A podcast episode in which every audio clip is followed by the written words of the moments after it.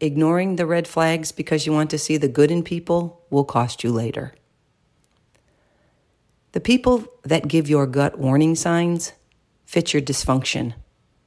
They fit your pain. They fit where you see yourself now. But they are not equipped to go where you are going in the plan God has for you. If you ignored the road signs on a trip, you'd never get where you were headed, and you'd probably encounter quite a bit of confusion and suffering along the way. Same with your life. If you want to find peace and happiness on the road to your dreams, don't ignore the red flags your gut is sending you. Be aware.